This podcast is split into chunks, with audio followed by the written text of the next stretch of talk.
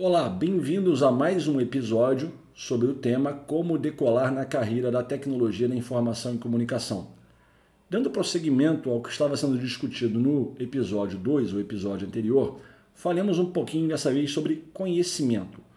Muitos profissionais da área acreditam que o diferencial em termos de melhores oportunidades, de ter acesso a projetos mais competitivos, mais ousados, uma melhor remuneração, enfim, que tudo isso esteja atrelado ao conhecimento. De certa forma, sim. No entanto, a coisa é muito mais complexa, ampla do que apenas o conhecimento. Permita-me explicar um pouquinho sobre isso aí. Primeiro, a definição, o significado gramatical de conhecimento.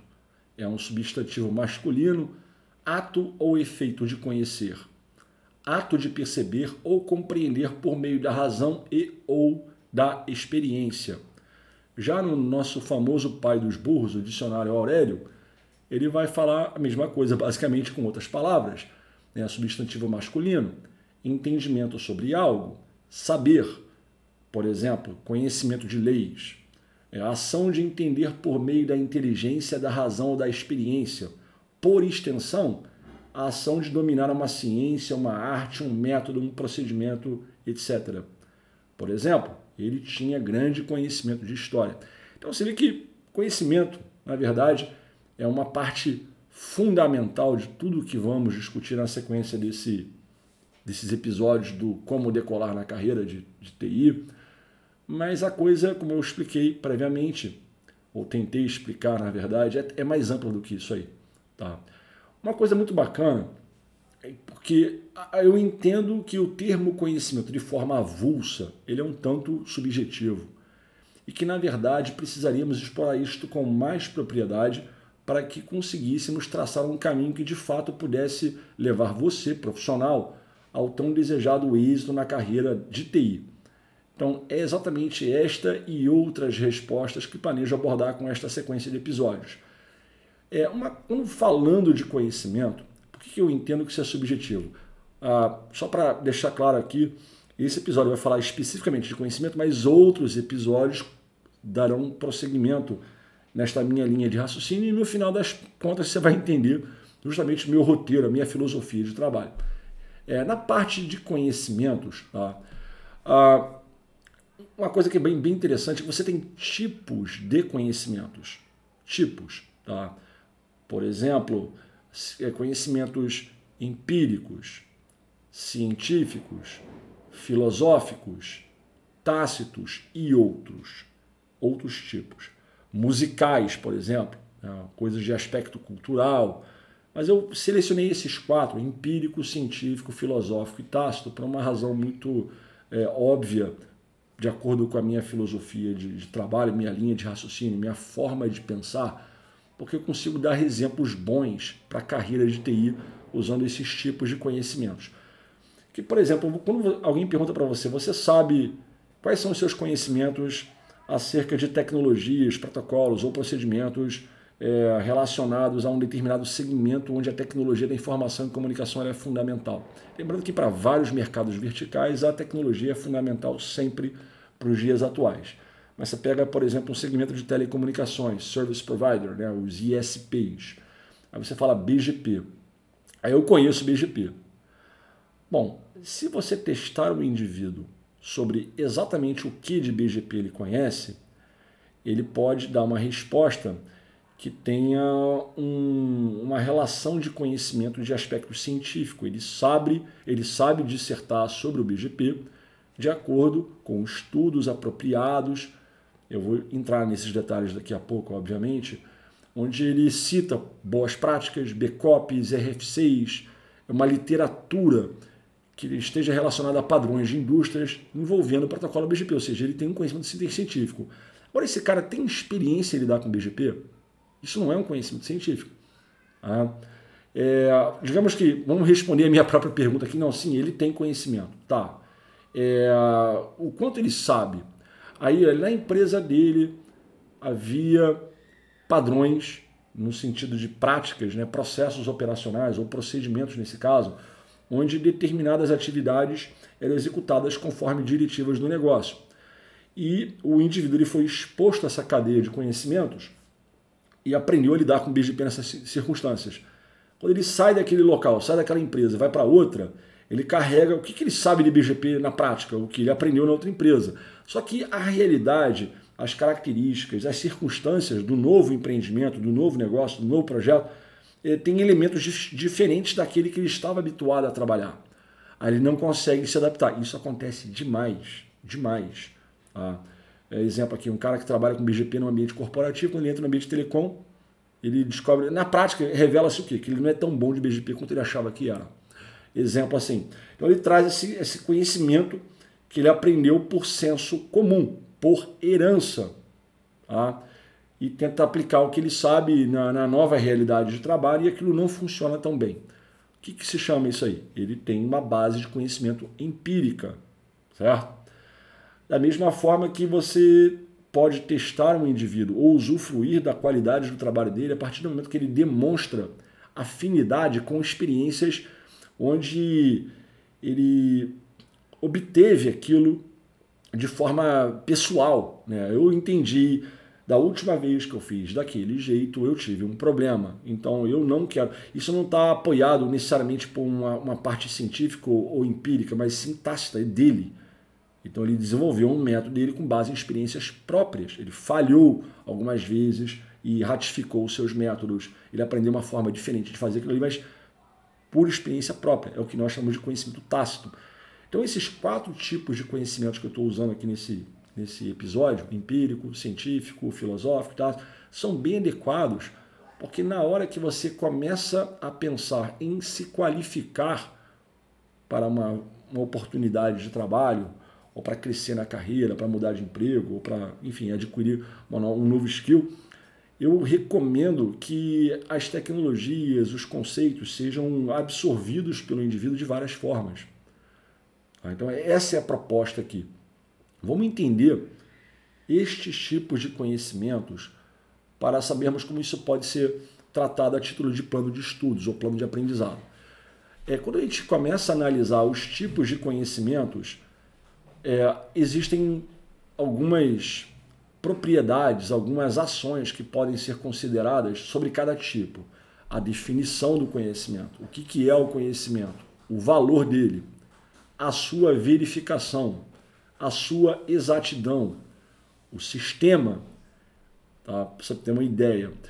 E ali os exemplos gerais e os exemplos que sejam específicos para a realidade daquilo que está sendo discutido na carreira do indivíduo. Então vamos pegar aqui um, um exemplo clássico. O que, que seria um, qual, qual seria a definição de um conhecimento empírico?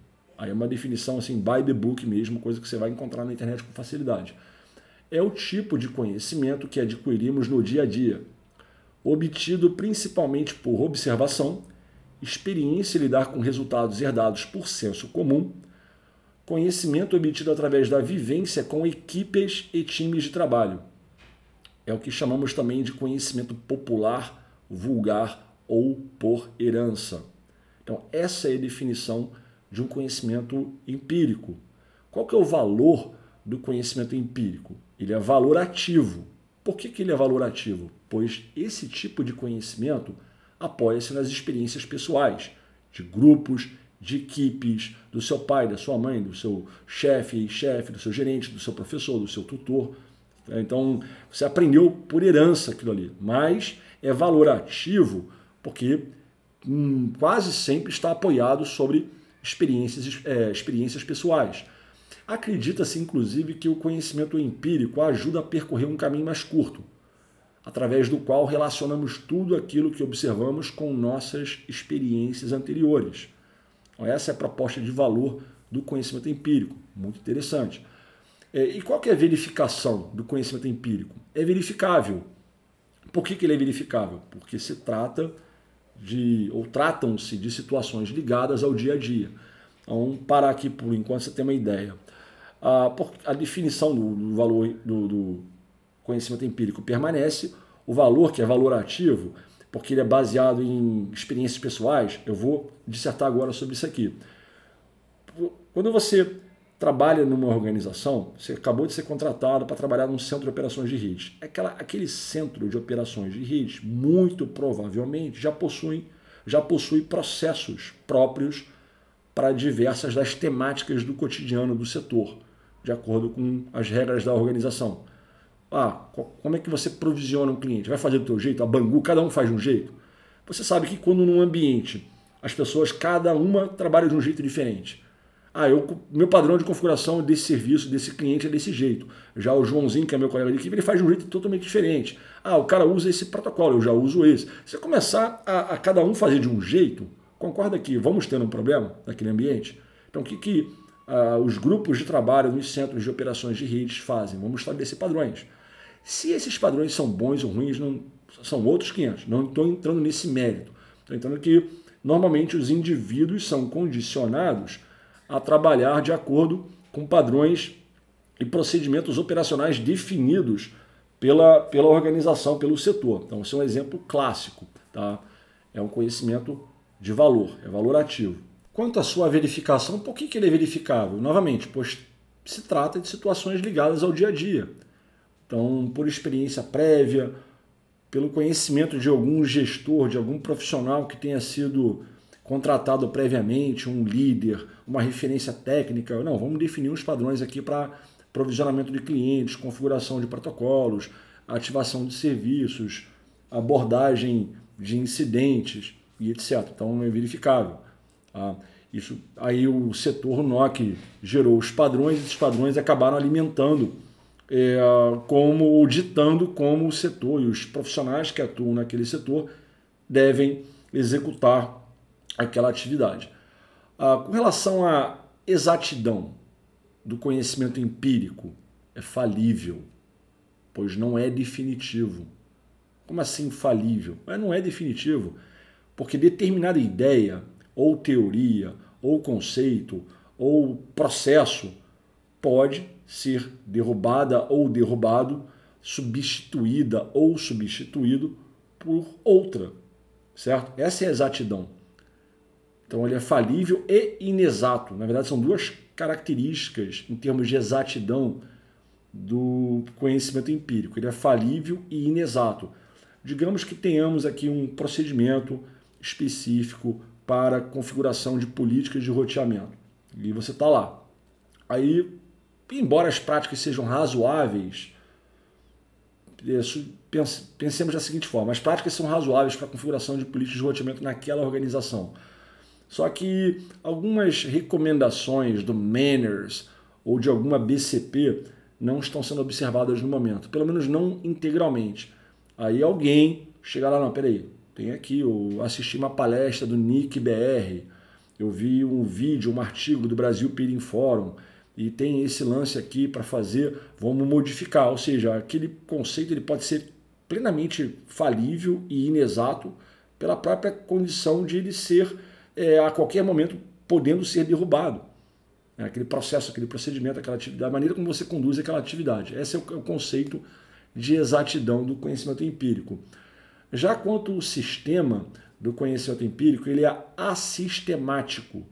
Por que, que ele é assistemático?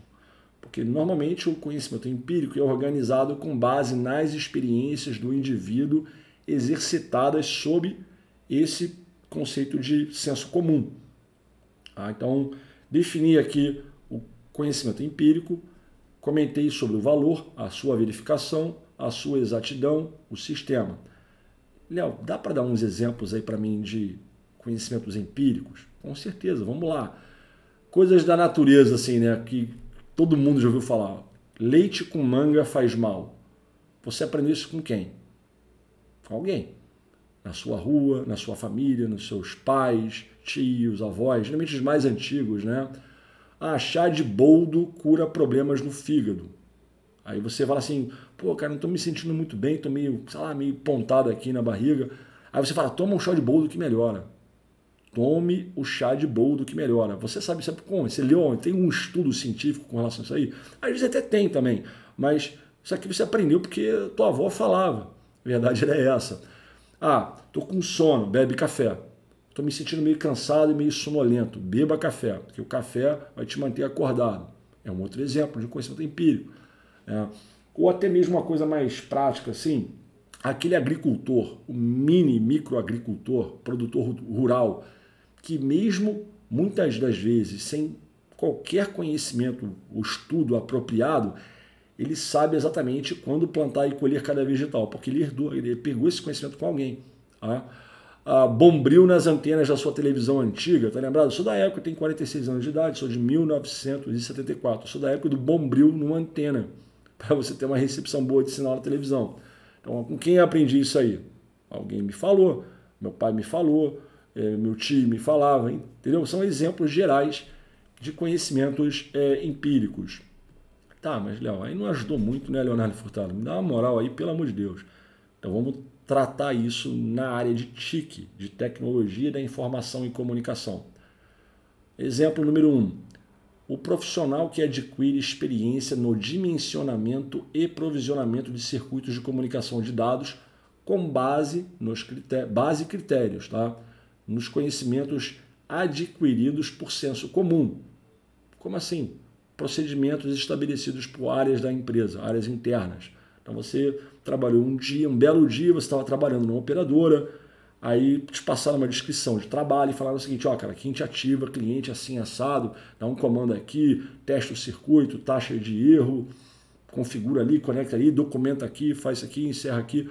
Tem um procedimento. Aí você fez uma vez, duas vezes, aprendeu, aí virou meio que uma coisa fácil para você. Você tem facilidade em executar isso aí em todas as possibilidades possíveis, imaginar possibilidades possíveis, ficou meio redundante isso aí, né? Um pleonasmo aqui em todas as possibilidades cabíveis ou pensáveis aqui? Não, com certeza não. Tá? Às vezes sim. Aí já entram, já entrariam outras formas de conhecimento. Mas o empírico é isso aqui. Eu aprendi a executar o provisionamento de circuitos e de comunicação de dados com base numa coisa que eu já fazia na minha empresa anterior ou em experiências prévias. Outro exemplo aqui, exemplo número 2. Aquele profissional de operação de redes que conduz configurações no protocolo de roteamento OSPF com base em experiência adquirida com procedimentos e padrões definidos pela área de engenharia da empresa. E, no final das contas, ele adquiriu o que? Boa competência e segurança na condução do procedimento. Aquilo ali é empírico. Ele herdou. Ah, eu estudei, exemplo, o SPF no Network Academy Fiz um curso com o Joãozinho, com o Pedrinho, na escola X, na faculdade. Não importa onde você começou a aprender, que não seria exatamente um, conhecimento empírico. Talvez tenha nesse processo alguma coisa de conhecimento empírico, mas você não tem muita prática, você nunca botou a mão nesse negócio. Aí você vai trabalhar na empresa e você tem esse protocolo que frequentemente você ativa, configura, provisiona e tal, né? Aí a empresa não, relaxa, Leonardo, que tem aqui, ó. Esse aqui é o nosso procedimento, os nossos padrões, como é que a gente define uma área, quais são os critérios de numeração de uma área, o SPF, qual que é o padrão da autenticação, como é que a gente sumariza aqui no, no, nos ASBRs e blá, blá, blá, blá, blá. Aí tu tem um roteiro para trabalhar. E você, não, beleza, começa a fazer, começa a fazer, não, beleza, você está fazendo aquilo ali conforme uma diretiva que foi constituída para um setor de padrões da empresa, ou seja, o conhecimento é empírico. Aqui é mais um exemplo? Vamos dar mais um exemplo. O profissional, terceiro exemplo aqui no caso, o profissional que adquire experiência no provisionamento e ou ativação de circuitos ou serviços, exemplos, uma VPN de camada 3, uma VPN de camada 2, BGP para trânsito, para peering, CDN apenas, não importa em um provedor seguindo um roteiro ou conhecimento herdado. Hã? Então você, digamos que, como é que te ativa um outro ASN como cliente nosso, no nosso cone de cliente? Ah, criar o objeto do cara, na, o formulário para você coletar os dados do cliente, validação do IRR, checagem por a parte de segurança do roteamento, aí os padrões de configuração da vizinhança BGP, quais são os padrões de política, né, a sintaxe e a semântica da política de roteamento, ou seja, a configuração em si nos roteadores e blá, blá, blá, blá, blá. Cara, você, mesmo não tendo muita intimidade com BGP, Você pegou o processo da empresa, você foi treinado para executar aquilo ali, você pum, pum, pum, pum, pum, pum, pum, começou a fazer e se deu bem. Isso não quer dizer o que eu vou falar agora é uma verdade. Fique bem atento com relação a isso aí. Eu conheço um monte de gente. Eu, novamente, eu tenho mais de 7 mil horas de voo como instrutor. E eu atuo a maior parte do meu tempo, é, por muitos e muitos anos, é de 60% a 70%, ou às vezes até mais, do meu tempo é executando esses projetos, não é nem lecionando.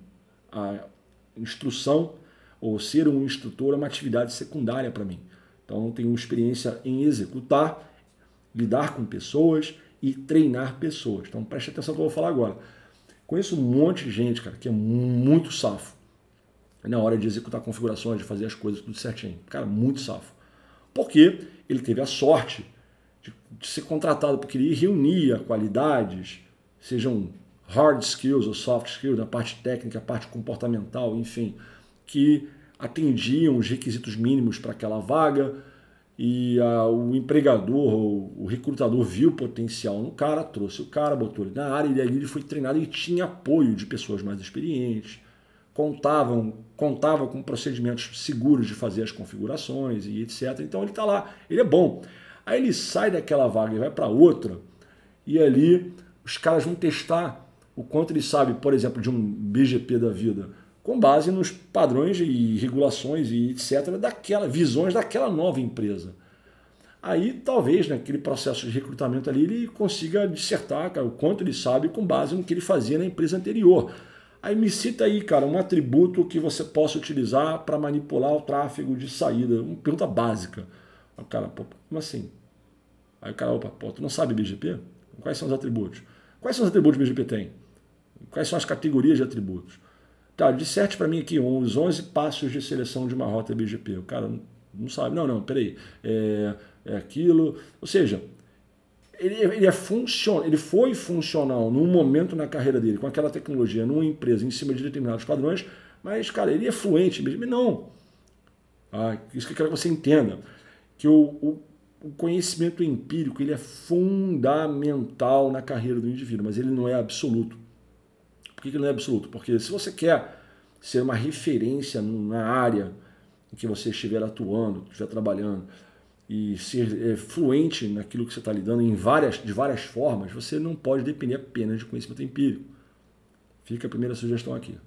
A primeira não, né? Deve ser a quinta, sexta. Vamos lá.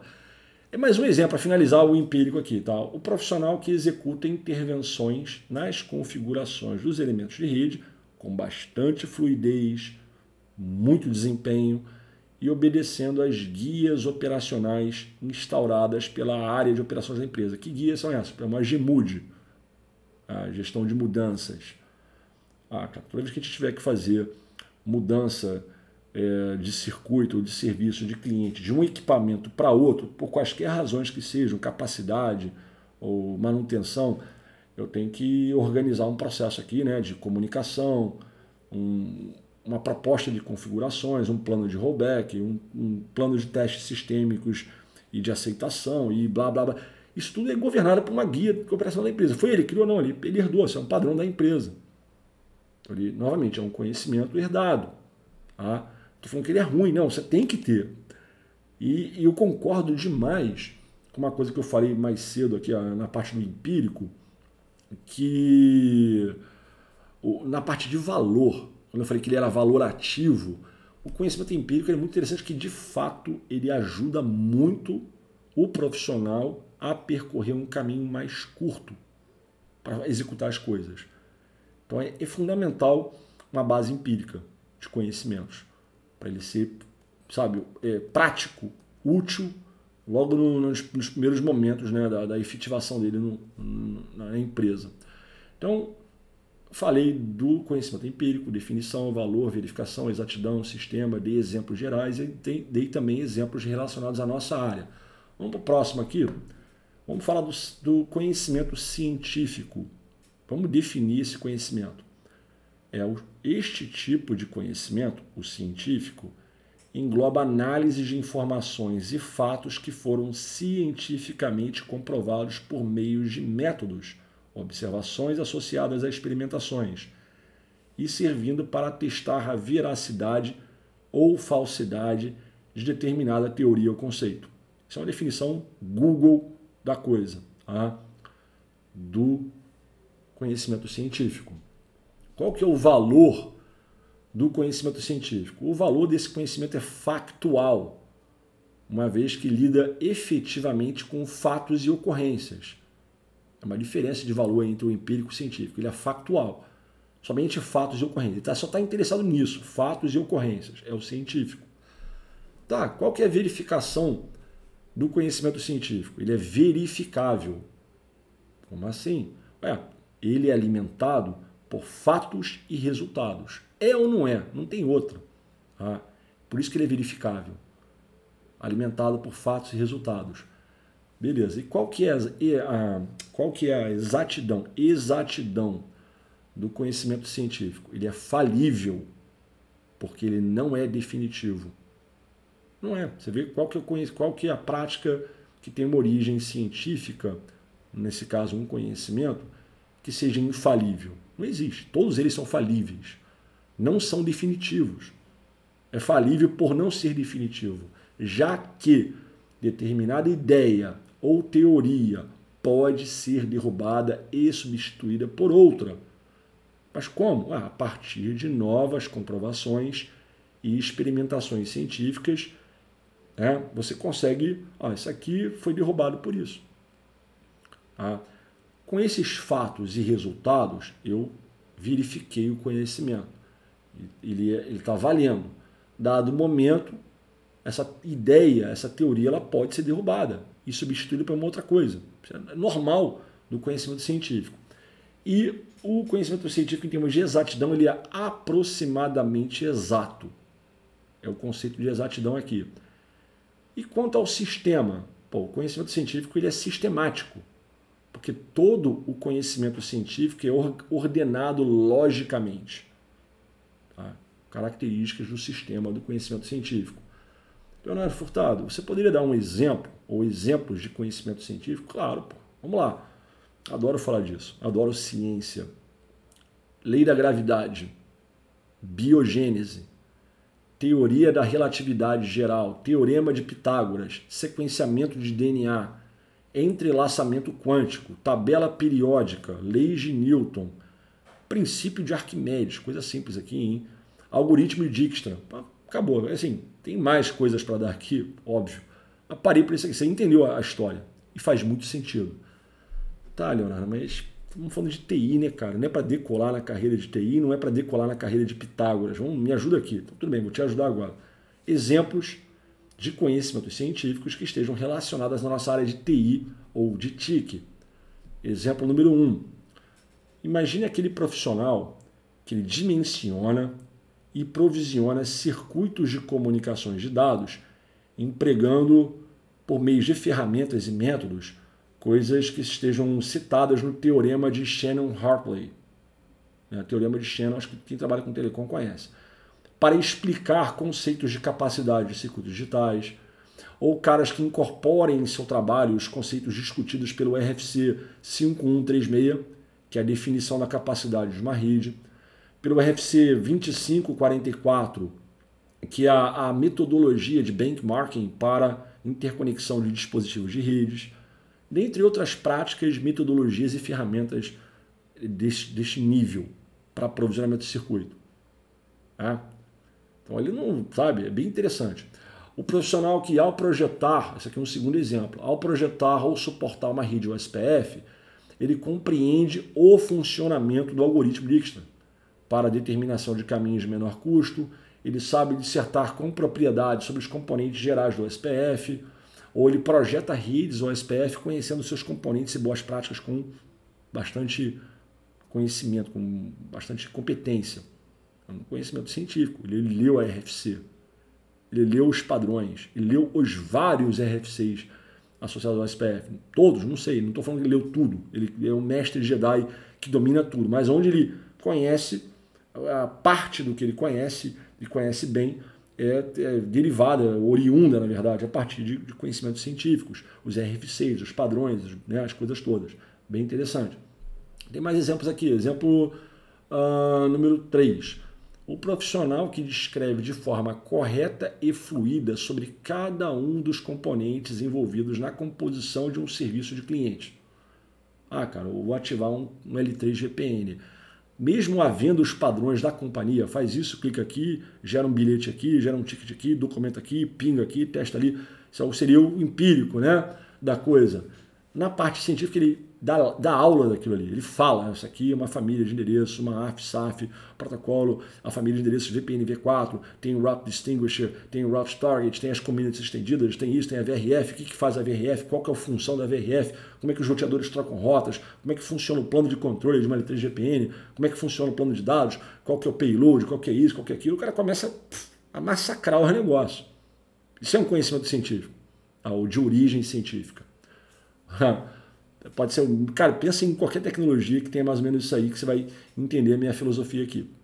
O profissional, outro exemplo, último aqui, hein? O profissional que desenvolve ou conduz ou opera procedimentos de intervenção sobre a configuração de elementos de rede, relacionando corretamente as áreas funcionais e controles de frameworks consagrados à indústria. Exemplo, ITIL ah, vamos fazer isso, isso, isso, isso. Por quê? Lá no White, no controle XPTO de gerenciamento de, de mudanças, recomenda-se, ou seja, ele está apoiado cientificamente pela prática dele. Ele sabe dissertar sobre aquilo ali com propriedade. É? Isso é um conhecimento científico. Que é diferente de um procedimento de, de gestão de mudanças que tem uma formação empírica.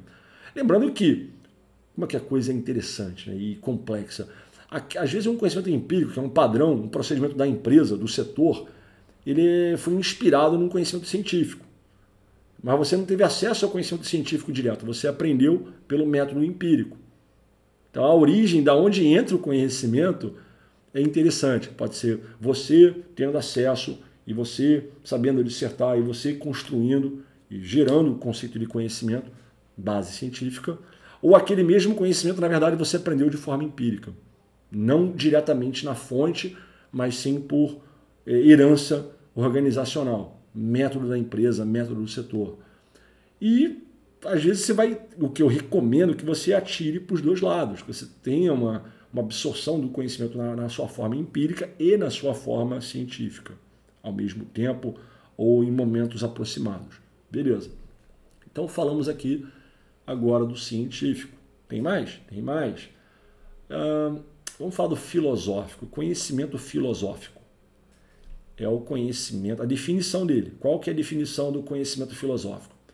É o conhecimento que surge das reflexões que fazemos sobre as questões imateriais e subjetivas, baseado na reflexão e construção de conceitos e ideias a partir do uso do raciocínio em busca do saber, e tendo como principal preocupação questionar e encontrar respostas racionais para determinadas questões, mas não necessariamente comprovar algo. Comprovar algo. Ó que bacana. Isso aqui também é uma definição by the Google, não é nem by the book, é by the Google, da definição do conhecimento filosófico. Tá?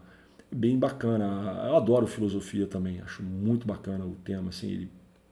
Eu vou falar de filosofia em outros episódios.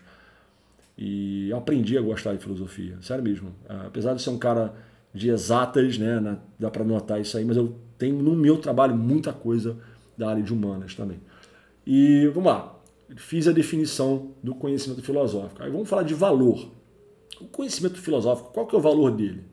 É valorativo.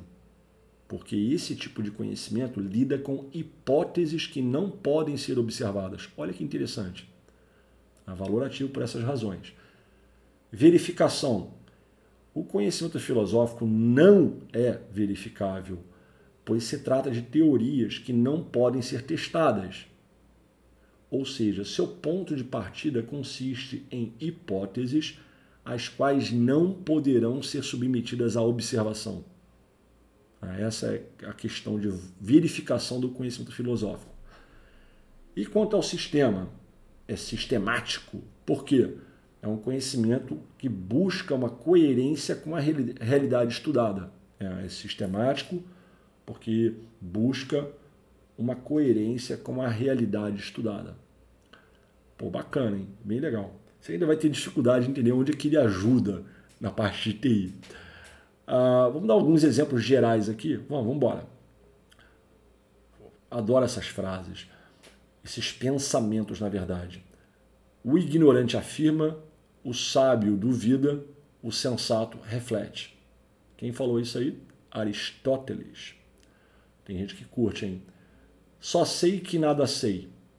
Quem não conhece essa, né? Só sei que nada sei. Sócrates. Se você fizer uma reflexão, cara, no só sei que nada sei, cara, você vai dar um 360 na tua cabeça, vai vir ideia pra caramba, onde que isso, que, que o cara pensou, o que ele estava pensando quando falou isso, aí isso na minha vida, como é que isso muda da maneira que eu enxergo, cara, você começa a, a mergulhar, porra, num oceano de, de ideias, somente se você se entregar a essa inspiração filosófica. Que bacana, né?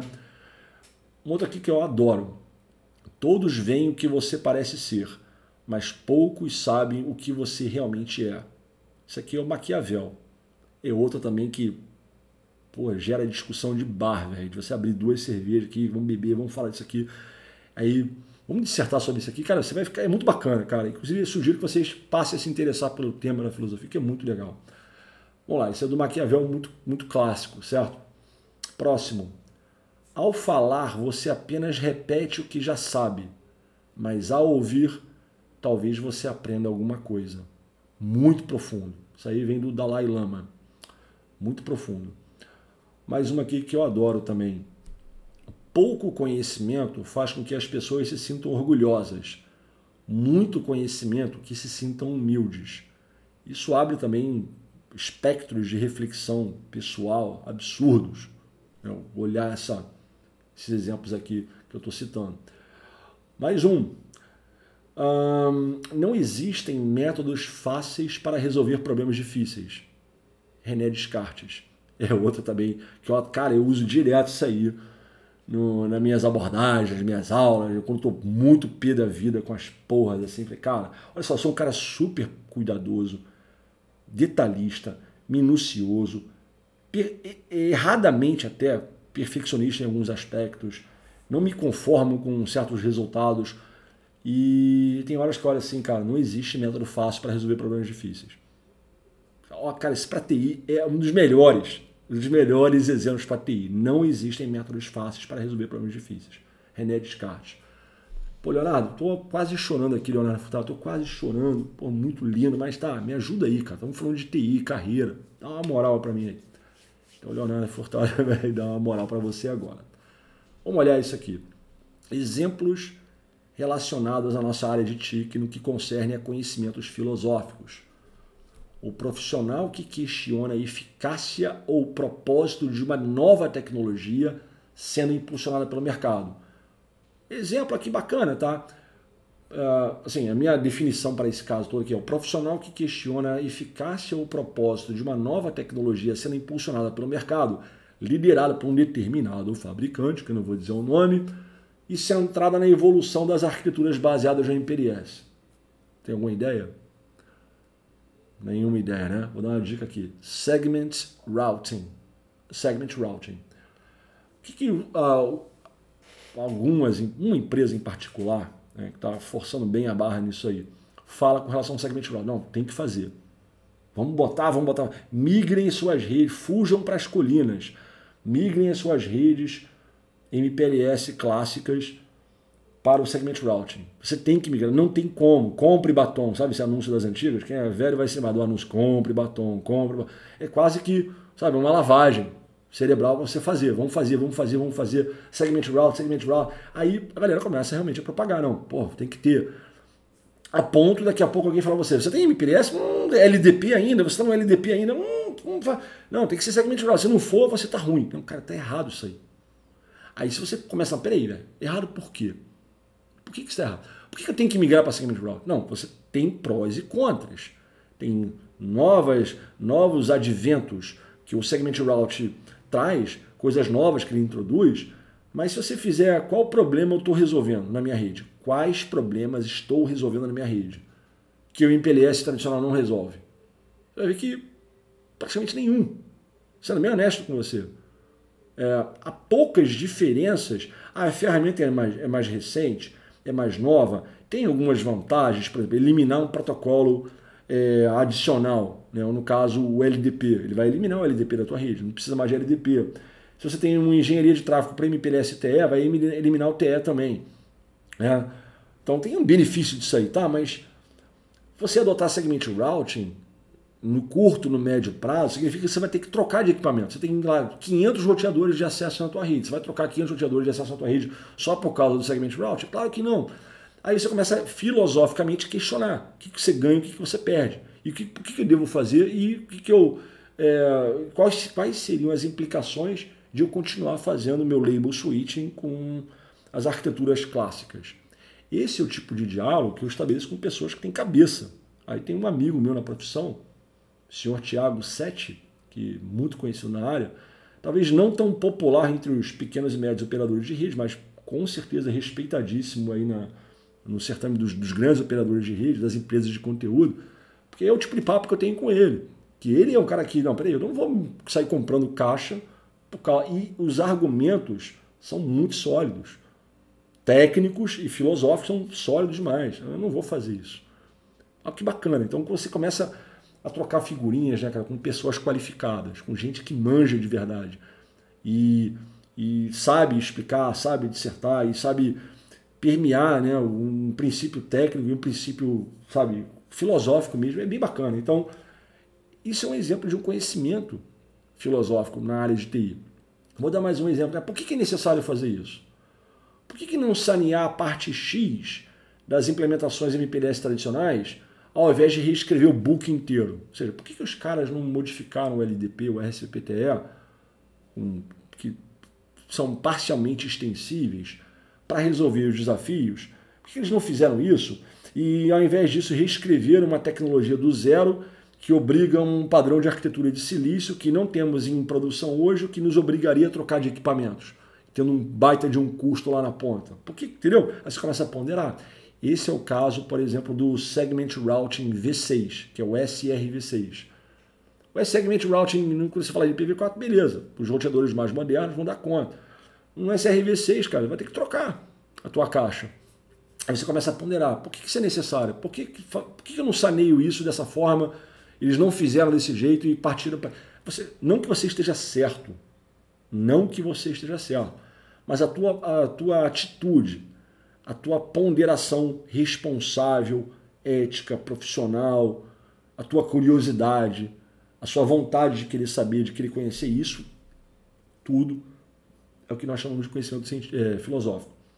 É. Ah, o profissional que questiona a aplicabilidade da nova tecnologia de engenharia de tráfego baseada no segment routing, que é o SRTE. Ele se opõe, fala assim, cara, olha só, os problemas que eu preciso resolver são integralmente saneados hoje pelo RSVP-TE tradicional, que é o MPLS Traffic Engineering vigente. Tá, por que, que eu tenho que mudar isso para SRTE?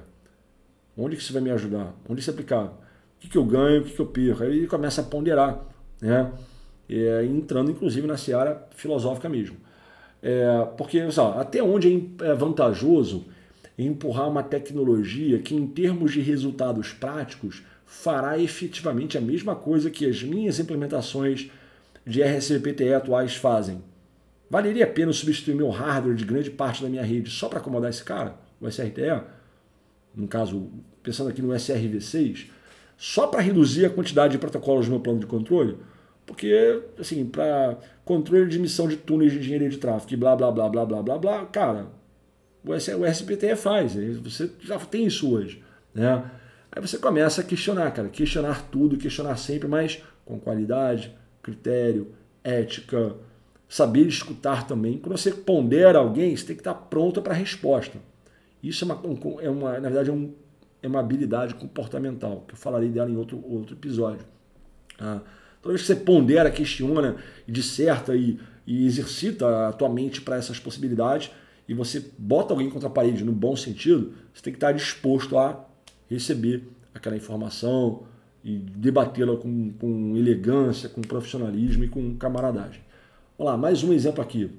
o profissional que questiona os indicadores chaves de performance afetados pelas ações de engenharia e operações da empresa. O que, que seriam indicadores chave? Tá? Os KPIs, Key Performance Indicators.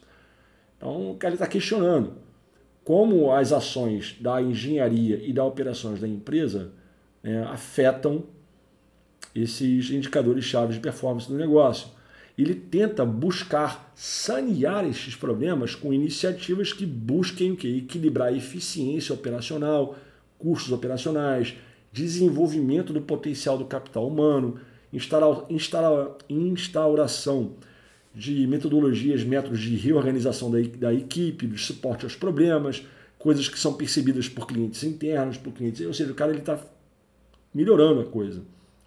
Um aspecto processual, tecnológico e humano, humano. Cara, é bem bacana. Então, são, cara, características de conhecimentos filosóficos.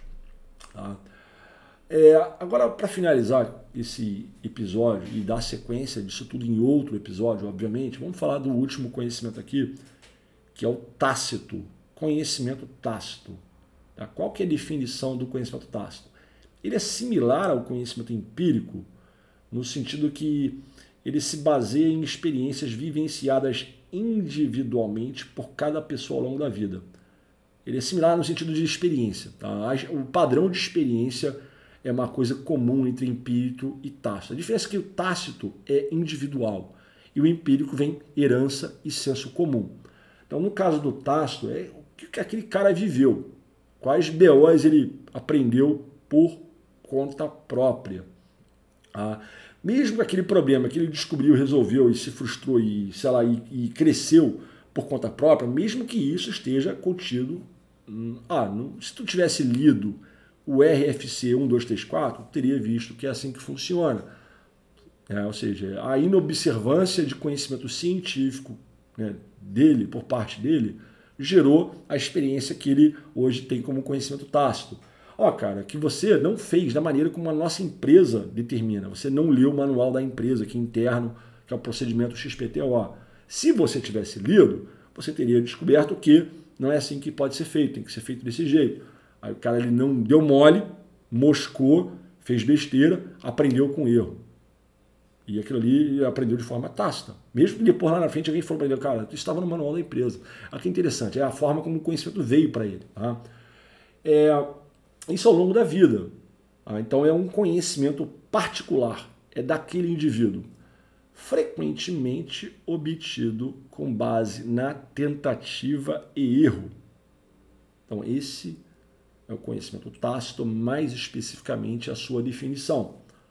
Quanto ao valor do conhecimento tácito, ele é valorativo, pois esse tipo de conhecimento apoia-se nas experiências pessoais, mais ainda do que aqueles que você obtém de forma empírica. Tá? Muito mais. Com relação à verificação, bom, conhecimento tácito é verificável, porque se trata de situações ligadas ao teu cotidiano, a toda a tua profissão, da tua carreira, experiências que foram é, absorvidas no seu cotidiano. E em questão de exatidão, ele é inexato por completo, ele é inexato, e absolutamente falível, porque ele não é definitivo. Determinada ideia ou teoria que você construiu por, por base própria, experiência própria, pode ser derrubada lá na frente ou substituída por outra. Você está fazendo de um jeito, você aprendeu a fazer por conta própria, do teu jeito. Aí um belo dia você leu um manual da empresa, leu um livro, é, alguma coisa, aprendeu de forma científica ou empírica que você está fazendo da maneira errada. O que talvez você não esteja fazendo da, melhor, da, da maneira errada, mas também não é a melhor forma de fazer. O que, que você faz? Aquela tua tese, aquela tua prática, aquele conhecimento tácito vai ser derrubado ou substituído por uma coisa mais efetiva. Legal. Com relação ao sistema do conhecimento tácito, ele é assistemático, assistemático, porque ele se baseia nas experiências vivenciadas individualmente ao longo da vida. Faz todo sentido. Léo, bacana, cara. Dá um exemplo aí de exemplo tácito. Vamos lá. Exemplo número um, andar de bicicleta. Olha que legal. Você imagina que você pegue um manual um livro, How to for Dummies, for Dummies, como andar de bicicleta. Filhão, você vai ler aquele livro, vai montar numa bike, vai sair pedalando? Não. Mas eu li, cara, é só sentar aqui, botar aqui, pedalar assim, segurar o guidão assado, você vai cair. Você vai cair. Por mais que você tenha estudado toda a mecânica da bicicleta possível e imaginável, visto até vídeos, né, cara? Já gente pedalando, filme. Não, vou pedalar agora. Ah, você vai cair da bicicleta. Talvez você não precise de rodinha, né? Mas você vai cair da bicicleta. Até você. Quem aprende a andar de bicicleta é você mesmo. Você não pode ler como andar de bicicleta num livro. Entendeu a diferença? Aprenda a nadar na praia, no oceano, no mar. Né? Perca o medo da água do mar, mergulhando e nadando. Aí tem um livro lá que vai te ensinar a fazer isso aí. Aí você lê o livro. Aí pô, pula lá na praia lá. Vai parar. Você vai parar lá no. Vai virar comida de tubarão, a verdade é essa. Vai virar comida de tubarão, você vai morrer afogado. Não tem como aprender a nadar lendo um livro, vendo um vídeo e aprender a nadar na praia. Não tem como. Não, não tente fazer isso, pelo amor de Deus, não tente fazer isso em casa. Ah, ou nesse caso na praia. Desculpa pela tosse aí. Então, são coisas que você não tem como aprender lendo ou vendo, é fazendo. Tocar instrumento musical, que não tem relação com conhecimento artístico, que é outra forma de conhecimento, que chama-se conhecimento artístico. Não tem empírico, tácito, filosófico, tem o artístico também e outros. Tá, mas o tocar instrumento musical, tipo assim, não falo pela parte artística, sim pela parte tácita. Tem que praticar, velho. Teu filho vai ficar lá, você, para aprender a tocar violão, vai demorar, velho. Até tu tocar uma música aqui que a galera fala assim, rapaz, toma aqui 50 conto de gorjeta, né? até tu ser o, o cara que vai cantar Legião Urbana no Joaus aí vai demorar um tempo. É, aplicar um golpe complexo e plástico de capoeira. Ah, vou dar um AU beija-flor. Ah, ela tenta dar um AU, vê os vídeos, compra aqueles livros, assim, capoeira para iniciantes ou para mestre, sei lá, lê aquela porcaria lá, vê as fotos todas, os movimentos. Cara, assiste um vídeo, dá uma AU beija-flor, negão. Vai lá, tenta lá a sorte, dá uma Não vai conseguir, filho. Porra, depois você faz isso muitas e muitas, aí você vai descobrir que você não tem nem a elasticidade e o controle corporal suficiente para fazer um mínimo para ter um beija, uma beija-flor. Então, antes mesmo de você aprender a fazer uma beija-flor, você tem que aprender uma porrada de coisa e preparar o teu corpo, ossos, é, tendões e um monte para fazer esse negócio. Sabe?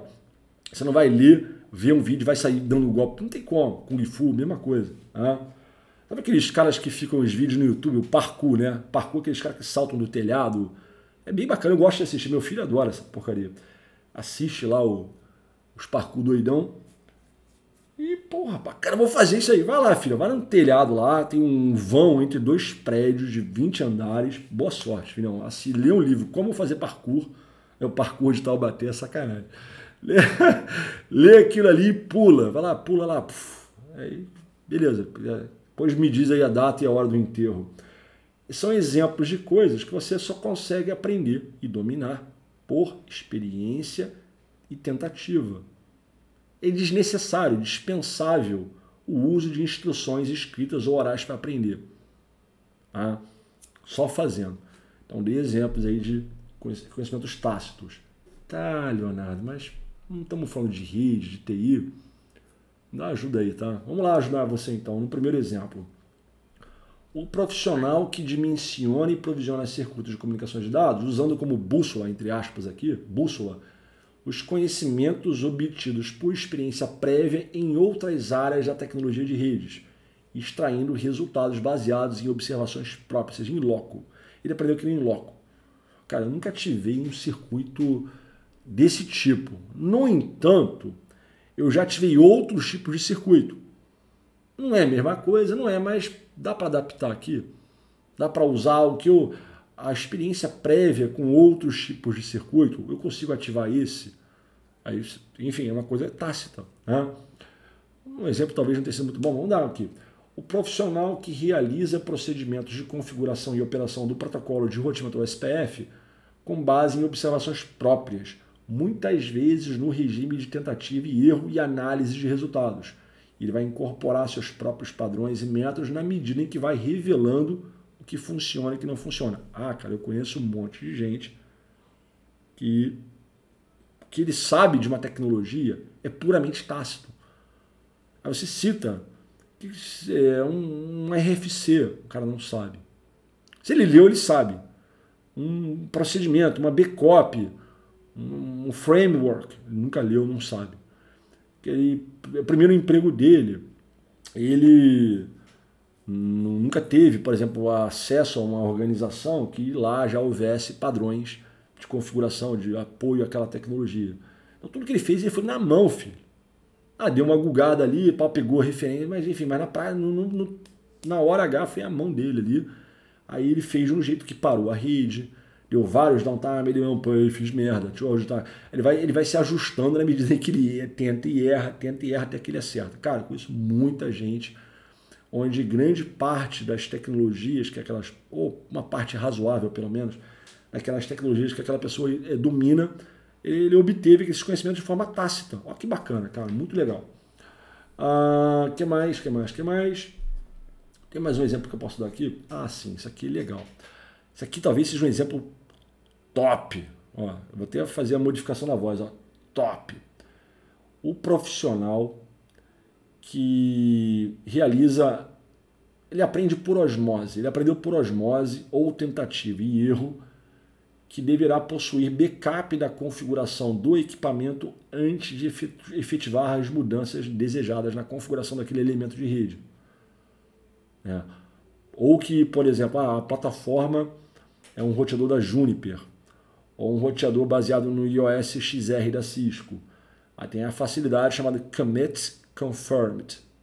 Commit confirmed, que é confirmar o commit. Né? Para quê? Para ter um rollback. Porque se ele não fizer aquilo, ele já descobriu por conta própria que ele estava lá no NOC dele em São Paulo, na cidade de São Paulo, mexendo no equipamento que está lá em Fortaleza, exemplo. Aí ele vai lá mexer, aí cara, ele digitou errado a porcaria do comando. Ele digitou errado o negócio. Aí, pum, ficou isolado.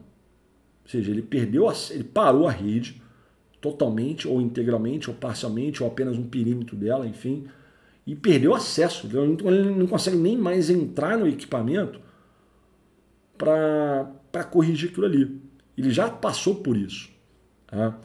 Uma experiência que ele teve. Aí ele olhou e falou: hum, puta que pariu, esqueci de dar um commit conforme. Eu não sabia que existia um commit conforme. Fui investigar e veio aqui, ó, experiência.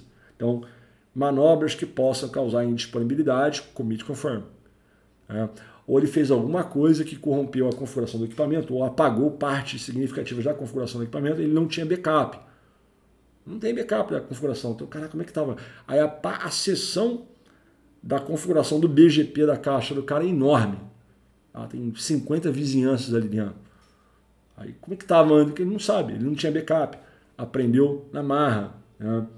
Ou antes dele, ou então ele nunca teve o problema, hum, porque o feeling dele de criticidade, ó, experiência prévia em outras situações, fez o cara pensar, não, peraí, ó, cara, eu não manjo muito desse negócio não, mas eu entendo que o risco de eu fazer alguma besteira é grande e eu vou ter um problema. Cara, será que tem como fazer um backup disso aqui?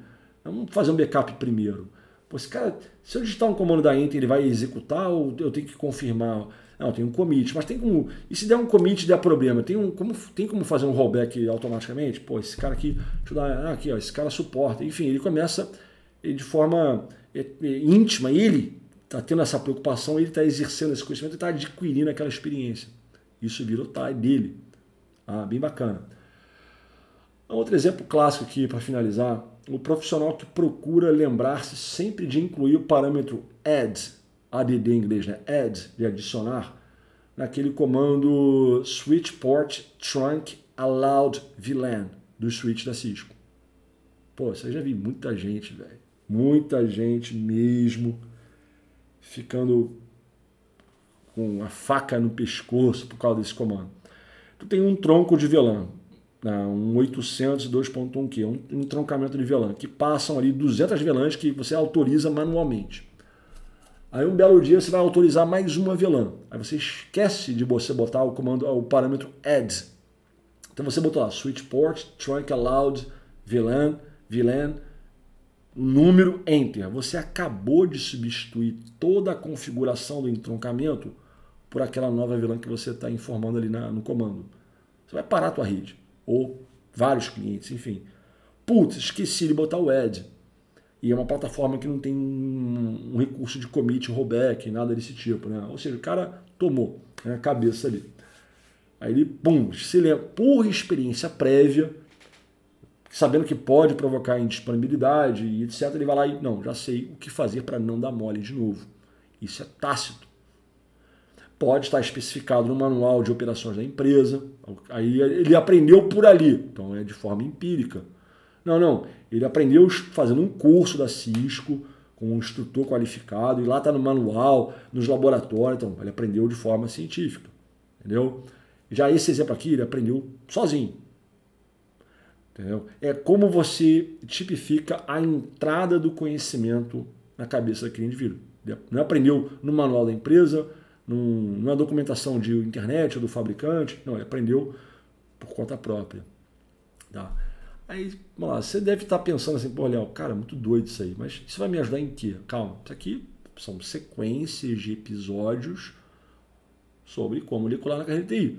Então, no episódio 2 eu falei bastante coisa. Um é um episódio introdutório, obviamente, não tem nada demais ali. No 2 eu dei uma visão bem interessante para os profissionais, é, os perfis de profissionais, né, de materiais, enfim, né? falei muita coisa nesse sentido a, mais a tipificação do, do indivíduo, por que, que, ele não evolui, por que, que, ele não cresce na carreira, por que, que ele está perdido, por que, ele está estagnado. É, aí o que, ele tem que fazer? Eu não disse o que ele tem que fazer, eu só citei que alguma coisa tem que ser feita. E aqui eu estou entrando na área de conhecimento. Claro que lá na frente a gente vai juntar essas peças, porque conhecimento não é a mesma coisa que habilidade, que não é a mesma coisa que competência e que não é a mesma coisa que desempenho e também não é atitude. Todos estes serão misturados, entrelaçados devidamente no momento oportuno aqui no episódio desse podcast. É, mas é interessante que eu vou explicar isso de outras formas em outras ocasiões, que quando você esteja lidando especificamente com a questão de conhecimentos, é importante saber o que é empírico, o que é científico, o que é filosófico e o que é tácito. Se você exercitar agora os seus próprios conhecimentos, cara, esse protocolo aqui, como é que eu? Eu mexo com ele, tá no, meu cotidiano. Como é que eu aprendi esse cara? Eu aprendi na empresa X. Tinha um cara lá, que era mais sênior, ele falava para mim, Joãozinho, aqui a gente faz assim assado. Então, beleza, comecei a fazer assim assado. Hoje em dia eu faço um, um pouco mais ou muito mais do que assim assado apenas, mas eu aprendi via uma herança. Tá?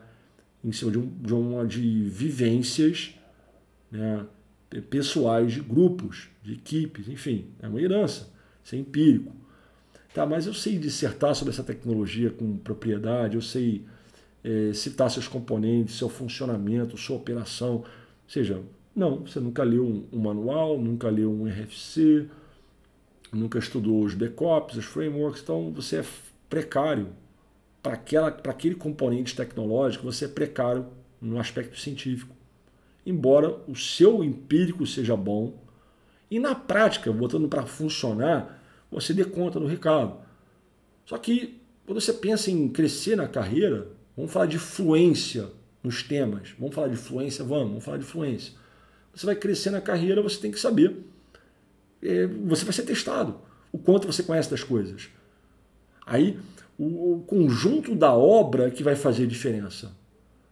Você, em determinados momentos, ter um, um, um conhecimento dissertativo, né, que seria a parte científica aqui, a mistura das coisas. O que, que é um negócio, como que funciona, seus componentes, seus atributos, seu FSM. Aí citar como é que você faria para resolver esse tipo de problema. Você vai juntar na tua cabeça científico, tácito e empírico para gerar uma resposta para o cara.